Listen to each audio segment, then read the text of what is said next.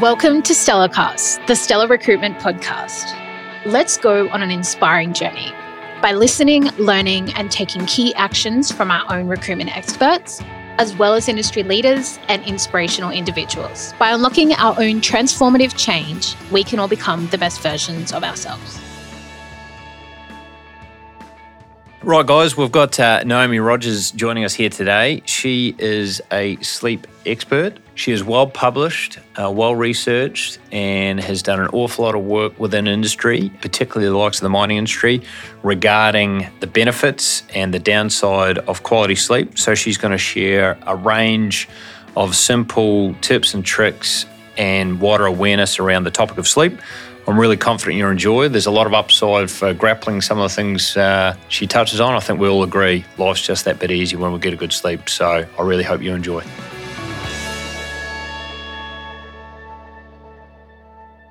Naomi, thanks for joining us here today. For the listeners, we've got Naomi Rogers joining us to talk about the all-important topic of sleep. So just going through a very brief introduction of Naomi's background. She's got a Bachelor of Science with honours in physiology, a PhD in sleep and chronobiology. She's a professor of chronobiology and sleep, in excess of 27 years experience in chronobiology, sleep disturbance, fatigue management, and neurocognitive functioning. She has a long-standing interest in the neurocognitive and health consequences of circadian disruption and sleep disturbance, such as occurs in shift work, and your involvement and participation within academia and industry is far too great to list. It's quite extraordinary what you've achieved, but obviously speaks to your deep passion on the subject, but certainly had quite a lot of involvement and consultation with Queensland coal mining, site safety and health representatives, further to work with the Commissioner for Mining, Health and Safety Queensland. So really glad that you've joined us here today. I guess my view is, along with nutrition and exercise, sleep is one of the key pillars of health, and you would probably argue the most important pillar of health. But I also think that along with mental health, sleep is often not well understood and largely left to chance, and people don't spend an awful lot of time understanding it and sort of how to get better sleep. But yeah, I guess my view is sleep is a foundation for everything, and I think we all agree after a good night's sleep, life is just easier. So definitely keen to unpack some key questions around this today, Naomi, but I guess just to start, how much sleep is enough? Okay, well, thanks, Sean. There's that old saying where you needed 8 hours of work, 8 hours of play, 8 hours of sleep, and it turns out it was actually correct. So we seem to need about 8 hours of sleep for most people. There's studies that were done where we looked at people's performance when they had different amounts of sleep, and when they had 8 hours sleep, they were performing fine. They're at their best, and they could keep their performance at high levels throughout the day.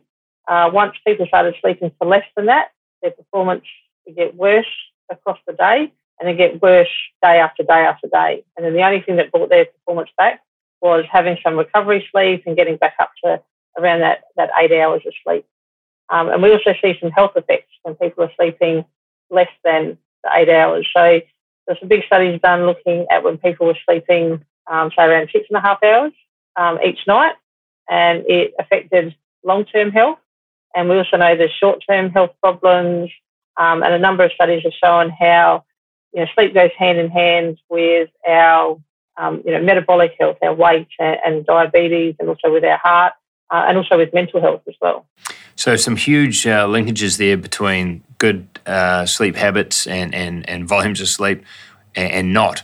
But I mean, I guess just sort of picking up on some of the comments you made around, I guess, the downside of poor sleep or not enough sleep and the impact on our health. What can you sort of comment on further there?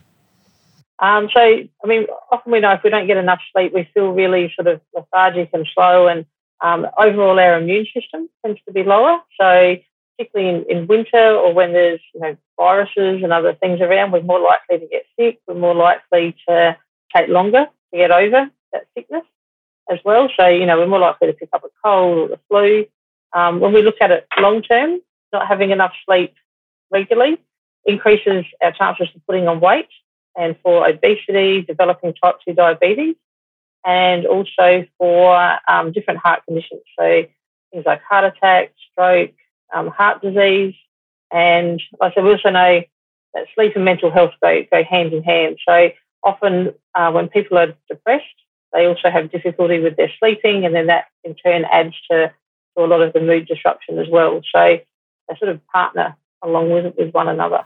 Absolutely. So some pretty profound and big impacts on our health as a derivative of our sleep habits. What about, I guess, those individuals? That's the downside, which I think may prompt people to look into this subject further. But I guess there's another group of people that are intrinsically motivated by getting better and performing at their peak. Yep. So I guess if we put that lens on, what is the upside of taking time to get quality sleep?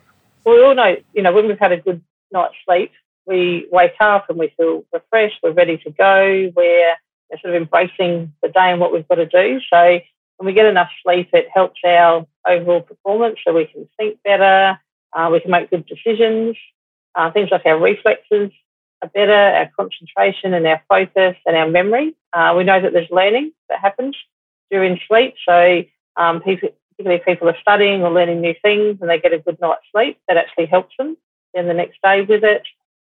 People just find that, they can get through the whole day. They feel like exercising more, which then in turn helps them to sleep better. So, to me, I think, sleep, and like you said, with nutrition and diet, all of it's part of a healthy lifestyle.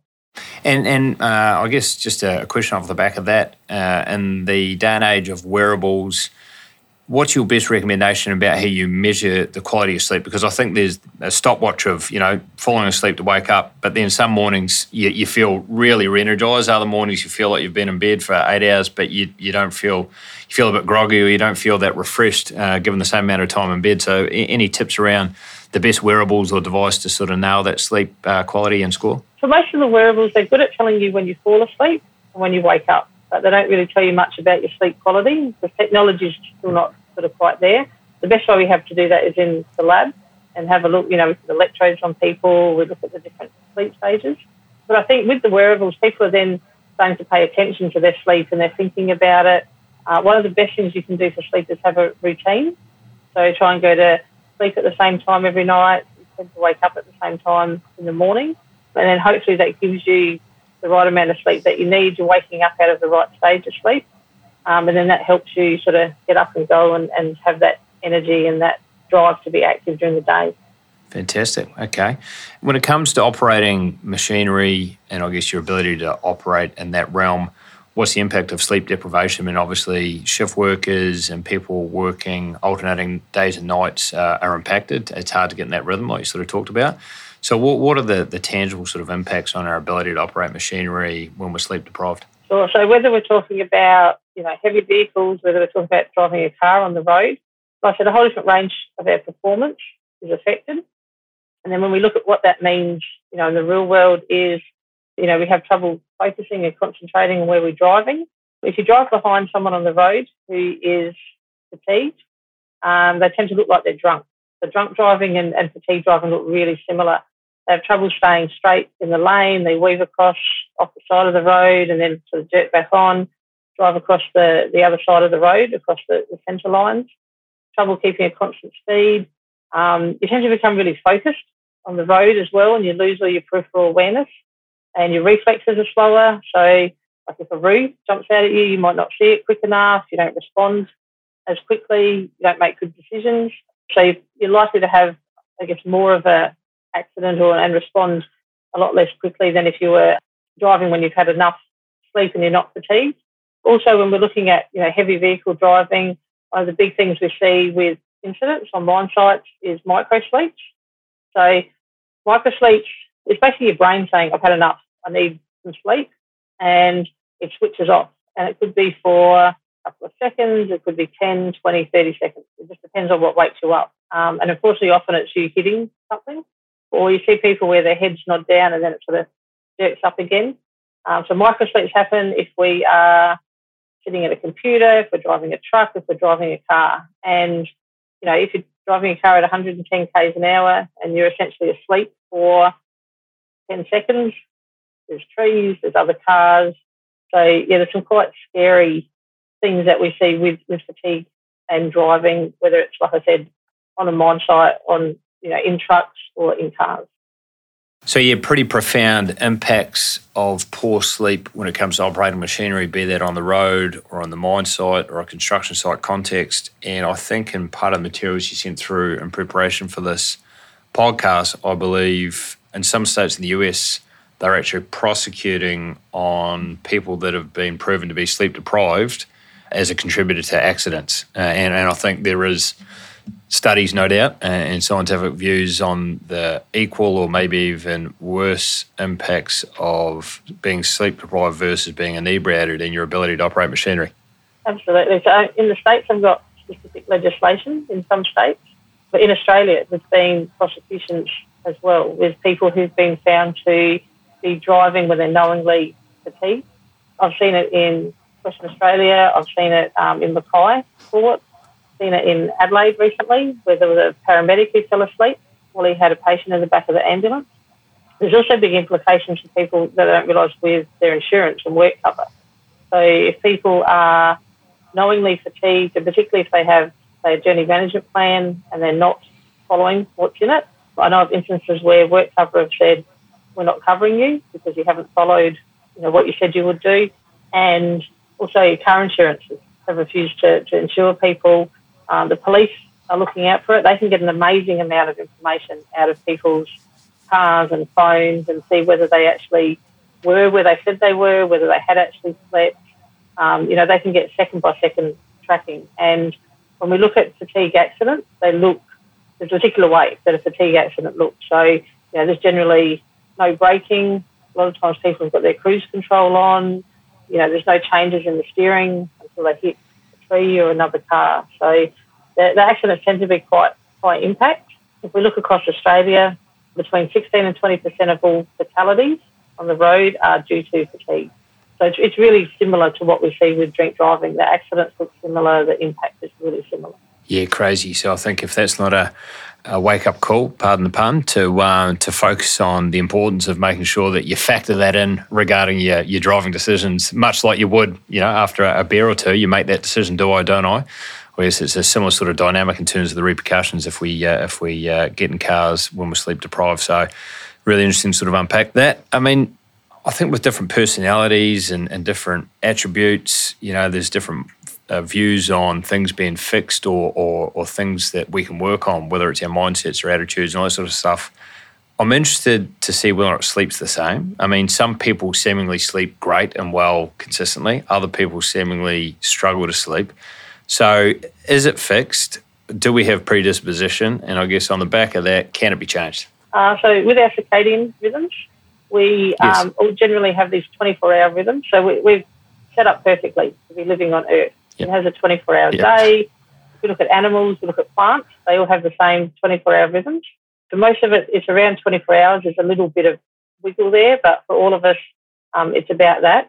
The difference is somewhere some people tend to be more morning people or sort of larks, and some people tend to be more night people. But still, it's only about 10% of the population. Other than that, we're pretty much fixed in our circadian rhythms. There was some cool stuff that was done in the US where with NASA, they tried to put some of their workers on a Mars day while they were trying to land some of their robots on Mars. And even though Mars has only got a 40-minute longer day, people couldn't live on that. It was sort of beyond what we do. So we're really set up for 24 hours on Earth. With our sleep, it's similar as well in that we all have sort of what our sleep need is. But the thing is, it's really easy for us to stay up later, there's something good on TV, or we've got work to do, or we're reading a good book. So we force ourselves to not listen to our brains and not listen to when we want to go to sleep. Some people claim that they're short sleepers and they can get by with, you know, 4 hours sleep, but they're also the ones falling asleep in meetings, falling asleep on the bus, you know, when they're driving. If you go on holidays and you don't set an alarm, you've got no restrictions on your sleeping, after the first sort of couple of days, usually people need a bit of catch-up sleep, and how much sleep you're getting for the rest of that is how much sleep that you need. So probably about 5% of the population are true short sleepers and about 5% are true long sleepers. The rest of us, it still falls between about that 7-8 hours of sleep. Yeah, that's really interesting. There are a couple of comments, and a neuroscientist once told me the same, that if you're getting to the weekend and you're sleeping longer than normal, it's basically because your body or brain needs it, so sort of go with that. And other than the importance of getting to work on time and other key importance, would you be generally an advocate if there was no adverse ramifications? You wake up when your body wakes you up as opposed to being woken up by an alarm? And that's your internal sort of intrinsic circadian rhythm saying now's the right time to get up. Yes. Yeah. So you're waking up from the right stage of sleep. You're waking up ready to go. If you look at, there's a whole lot of our physiology that's linked to the circadian system. So when we wake up when we're supposed to, that's all set for us to be awake and alert during the day. And that's why shift workers find it so hard, because they're trying to sleep when the brain's forcing them to try and be awake and active. And then at night when they're awake, the body's and the brain's sort of going, hey, I'm set up for sleep. You know, I've got the hormones ready for sleep. I've turned off digestion. We should be resting. And when it comes to circadian rhythm, maybe we're sort of going down a bit of a rabbit warren with this next sort of add-on question, but notwithstanding those that are working night shift, but those that are on, you know, typical day shift, is it getting that infrared light that sort of comes first in the day that sort of sets us in motion, so to speak, for that, awake time? Yeah, the light's hugely important. So basically our brain knows what time of day it is from the light levels. And so getting that morning light is basically telling to the brain, daytime, let's start the day activities, let's reset everything and let's start the day.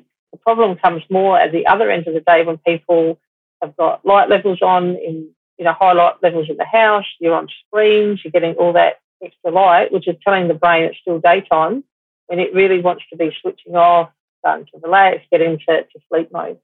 Yeah, understood. And maybe we'll talk about that in a moment in terms of some of the things we can do to improve that. So you've touched on a couple, and I guess just to sort of recap on a couple of those ones, I think maybe that early morning light is pretty important, and sort of when you get up, and some people might go for a walk or get that infrared light, which is, I think, generally maybe the first 2 hours of light each day, plus or minus, before it goes to an ultraviolet light. And then I guess at the end of the day, you're then getting cues by sun going down to your brain that obviously we're getting towards the end of the day and getting closer towards sleep time, but technology, devices, lights interrupt that on that side. So what else would you add to things we can do to get better quality sleep or get that structure right? And you mentioned exercise before. What else can you touch on? Well, part of it is looking at where you're sleeping. So you want a room, obviously, that's dark, quiet, good temperature. Although often people find it hard to sleep in the summer when their bodies are heating up.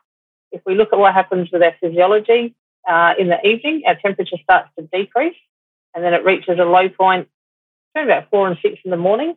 If you're ever awake at 4 and 6 in the morning, that's when it's hardest to stay awake, when your fatigue is highest, your performance is lowest. You start feeling cold, even if you haven't changed where you are. And after that, it starts to increase. But we fall asleep easiest when our temperature is decreasing. So if we're too hot, then we have trouble falling asleep. We keep waking up. With air conditioners, a lot of people like the older air conditioners, the old box-style ones, the rattle-box ones. Yeah. So as well as cooling you down, they basically create white noise. So it can help block out some of that outside noise. With all the new ones, they tend to be quieter, but a lot of people sleep with a fan in their room because it creates that white noise, or you can get a white noise machine. One thing that's really low-tech that people can do is look at their pillow and their mattress. Some people have these, ratty old pillows that they've had for about 10 years. Get a new pillow. Often that can help with your sleep, and particularly if you've got problems with your neck or you're waking up with headaches. Looking at what you're doing around bedtime. So taking time to relax. Making sure that when you get into bed, you're ready for sleep. You're not thinking about what you haven't done during the day or what you need to do tomorrow. What we often say to people is, before you go to bed, sit somewhere and just write down all these things so you're not waking up worrying that you'll forget something. And also just having some sort of routine. Like, our brain really likes routine and predictability. So even if you do something like, read for 10 minutes, get up, brush your teeth, go to the toilet, lock the door, go to bed, if you do that every time before you sleep, then the brain starts recognising that whole sequence as part of bedtime, and it will actually start the sleep routine when you start that little routine. So by the time you get into bed, it's the last step, you fall asleep quicker as well. And that often helps when people are doing shift work. If they've got that same routine when they're sleeping at night and sleeping during the day, the brain starts sort of associating it with sleep, and that can sometimes help. Other things, like you're talking about exercise, the more you exercise and when you're fit, you'll sleep better, and then you feel like doing more exercise. It's sort of that overall health. Looking at not having a really massive, meal and a lot of really heavy food that you're trying to digest before you go to sleep. Not having too much caffeine or too many smokes before you go to sleep. Both of them, they're stimulants, they wake you up.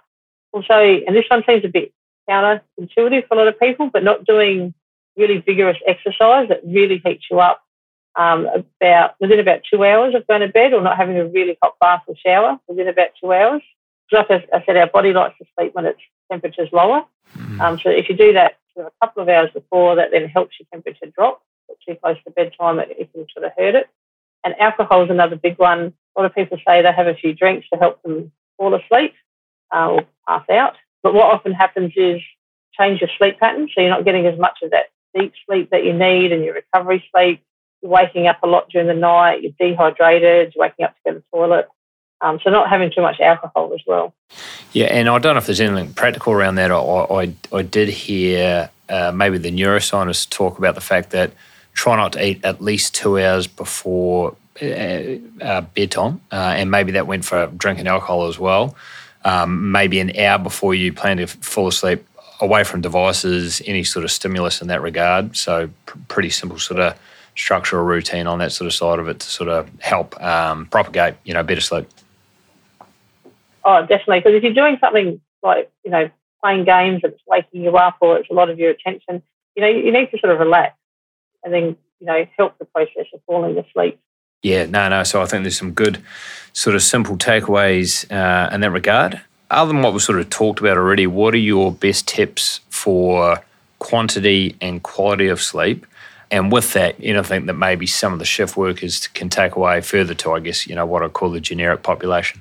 I think having that routine and going to bed about the same time, because our brain will try and wake us up at the same time every day. So, if you get up early every day and you try and sleep in a bit more on the weekend, you often still wake up at that early time, even if you then feel like you need extra sleep and you go back after. One thing that's really cool that I find particularly helps a lot of shift workers is often when they go to sleep, they can get a good sort of 2-3 hours of sleep, and then it starts being really broken and they're in and out of sleep and they feel horrible. We did some studies where we looked at how people performed after having different amounts of sleep, but we split their sleep up. So some people got 8 hours of sleep, some got 5 and 3, 4 and 4. And what we found was it was the total amount of sleep that seemed to be important for performance. So for a lot of shift workers, saying if you can get that good 3 or 4 hours sleep, and then it starts being really broken, get up then, do whatever you need to during the day, then go back and have another sleep or a nap later in the day before you go to work. That way you're getting the benefit of, say, 5-6 hours sleep, even though it's in 2 sleep periods, rather than just the shorter 4 hours. And then also when you're working across the night, you haven't been awake for as long because you've had sleep closer to when you're working. A lot of people find that helps them by having the 2 different sleeps. It doesn't all have to be at once. Yeah, I mean, that's something that occasionally I sleep pretty well, but occasionally when I wake up and I'll lie in bed and you're thinking and you struggle to get back to sleep, occasionally I'll get out of bed, I'll go get a drink of water or whatever the case is and then go back to bed. It's almost like I've broken that state of just going round in circles, waiting to go asleep, and I tend to fall asleep better as a result. So is there a bit of science around if you're struggling to get back to sleep, get up, do something, sort of break that pattern and then go back to bed and you generally fall asleep better? Absolutely. In fact, what we recommend, and particularly people with insomnia or that where you're lying there and thinking and don't have a clock in the room, so you're not sort of obsessing of I've only got 2 hours to go sort of thing, but get up and sit on the side of the bed. Don't reach for your phone. Don't turn any lights on, so you're not getting that wake-up stimulus. After about 10 minutes, climb back into bed, and then often you can fall asleep quicker because, you've broken that sort of cycle. No, good pattern. So I'll keep testing that strategy from time to time. But I guess just as we sort of near the end of the podcast, we've covered a lot of really valuable stuff, and I think there's some good sort of simple takeaways, which is awesome. But, I mean, I think for some people to take action, often it's maybe the ill health or issues in that regard. other people, they take action because they're incentivized by incremental improvement and performance and that sort of stuff. But how would you sort of sell the importance or compel people to sort of take some action around, you know, taking stock of some of the things we've talked about today? Well, one thing I find is that people don't seem to think sleep's important. I usually get asked more, how can I sleep less rather than more? But if you look at your sleep, like if you wake up, you're feeling good, you're active, you can concentrate better, focus, you can get through the day without struggling, and it's good for your health, and it helps you to stay healthy because you feel like exercising more, and in conjunction with healthy diet and the exercise, you know, sleep is sort of the other piece of that puzzle that helps us to stay healthy but also helps us to stay safe. Yeah, no, I mean, it sounds like a pivotal aspect. You know, there's the exercise, nutrition, and then the sleep is sort of maybe those, you know, three key pillars that sort of tie together. And intrinsically, I guess we're designed to get that, you know, a third of our 24-hour cycle asleep, recharging, re-energising, repairing. And if it's not wider cognitive performance, then it's maybe it can help with wider health, if not disease, longevity, wellness in general, if not, you know, the catastrophic impacts of fatigue when operating machineries or doing a job. So big incentive to get it right and a lot of upside there. And really, I think some of the things you talked about today are pretty elementary things we can do to maybe experiment and try to get better outcomes in terms of our wider sort of wellness and health and sort of sleep that we're getting. So I think there's nothing sort of overly complicated about the tips or tricks you've given us here today, which is great. Oh, good. And yeah, like I said, it seems to touch every aspect of your life, like your health and your safety and, you know, quality time spending with family as well. Absolutely, absolutely. And I guess that all ties into wider wellness, but I think the other thing that so many people are struggling with at the moment is that mental health piece. You know, so I think it's clearly a big contributor in terms of that whole mental headspace and wellness on that sort of side of it. So there's a range of reasons why people should make a bit more of a priority around that. And I think generally wider fitness is prescriptive, right? I go for a run, I go to the gym, I eat the right food and all the rest of it. I think often, you know, people would see sleep as being less prescriptive, but I think you've given us a bit of a list of things we can do to get a better outcome on that side of it. In this day and age of Garmin's or iWatches or Whoops or Aura rings or whatever you want to use, at least there's a bit of consciousness and a little bit of data. It might not be as accurate as what you get out of the lab to give you that indication further to how you feel around how you're sleeping. Oh, definitely. And then anything that gets people thinking about their sleep and, you know, thinking about trying to have healthier sleep habits, I think is great. Absolutely. So, Naomi, I'm really keen to sort of understand your view on the benefits or not around the power nap. I'm not a practicer of the power nap. I know other people are. They talk about that sweet spot of 20 minutes or somewhere thereabouts. So you're an expert. Can you share with us whether or not this is true or a fallacy? No, definitely true. Power naps are great. You need to look at when you're having them so you don't have them too close to your normal bedtime. Yep. When we're awake during the day, we build up sleep need or sleep debt, and we need to pay it off when we sleep. With that nap, we're paying off a little bit of that sleep debt that helps us push through the rest of the afternoon, or if we nap before we go to work on night shift, you know, we've paid off a bit of that sleep debt and we can push through further on the night. If we look at our sleep cycles, they generally last for about 90 minutes. And the first part of it is sort of a lighter stage of sleep before we get right down in that really deep sleep. If we nap for 15, 20 minutes or so, we don't get right into that deep sleep. So we've paid off a bit of the sleep debt. We can wake up a bit easier. We don't feel too sort of groggy afterwards, but we've got all the benefits then afterwards. When we do wake up from a nap or a longer sleep, there's a thing called sleep inertia, and we think it's the brain just slowly waking up. But during that time, your performance is lower, you know, you're not thinking properly, you're feeling a bit groggy.